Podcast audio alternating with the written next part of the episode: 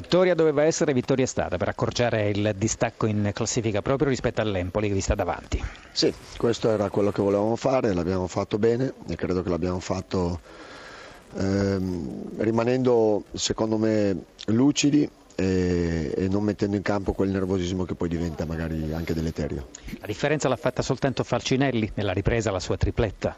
Ma credo che la differenza l'abbia fatta la prestazione della squadra. Noi abbiamo avuto 10 minuti del primo tempo e 5-6 minuti del secondo, dove abbiamo perso delle distanze e non siamo, non siamo riusciti a, fare quello che abitualmente facciamo.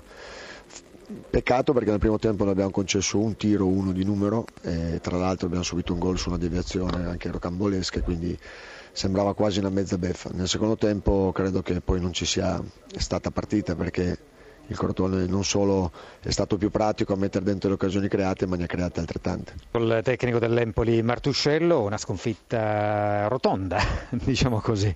Pesante, sconfitta meritata eh, in termini di risultato, in termini di prestazione. Complimenti al Crotone che ci ha ricordato quello che noi bisogna mettere dentro sempre in qualsiasi circostanza e oggi ce l'ha ricordato il Crotone, come si, si devono affrontare le partite e cosa bisogna metterci dentro. Vi eravate rimessi in pista l'1-1, poi nella ripresa il crollo auspicia anche la tripletta di Falcinelli. Sì, solo la fortuna ha voluto che il primo tempo finisse in parità, numeri- in parità di risultato, perché al di là del, del gol non mi era piaciuta la squadra e purtroppo ne usciamo con le ossa rotte, insomma è un qualcosa, un'interruzione di un, di un percorso, eh, bisogna ritirarsi sulle maniche e pedalare da, da martedì in funzione della partita di domenica col Torino. Corsini. Sì, Martuscello, buonasera. Salve, nonostante buonasera. questo, nonostante tutto, il vostro margine di vantaggio sembra piuttosto rassicurante, insomma, tanto per dire che sembra davvero eh, già finito ogni discorso per la salvezza. Lei ovviamente non sarà d'accordo.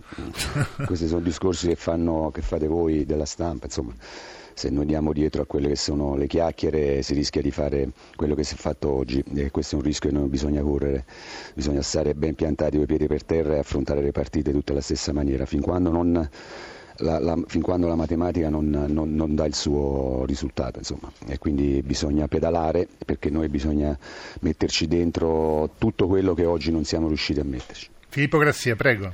Eh, sì, Martuscello, al di là dei problemi difensivi che la sua squadra ha evidenziato, soprattutto nell'ultima parte dell'incontro, lei si trova di fronte ad un attacco che segna davvero con il contagocce appena 13 reti eh, in 22 partite. Credo che sia questo il tallone d'Achille dell'Empoli. Eh, sì, mh, mm, però fortunatamente c'è una certa solidità che oggi è venuta a mancare per quello che ho detto prima e quindi quest'anno va così e bisogna centellinare qualsiasi tipo di, di gol che si riesce a fare, anche con, con poche, poche, realizzazioni bisogna centrare questo obiettivo e comunque sa del miracoloso.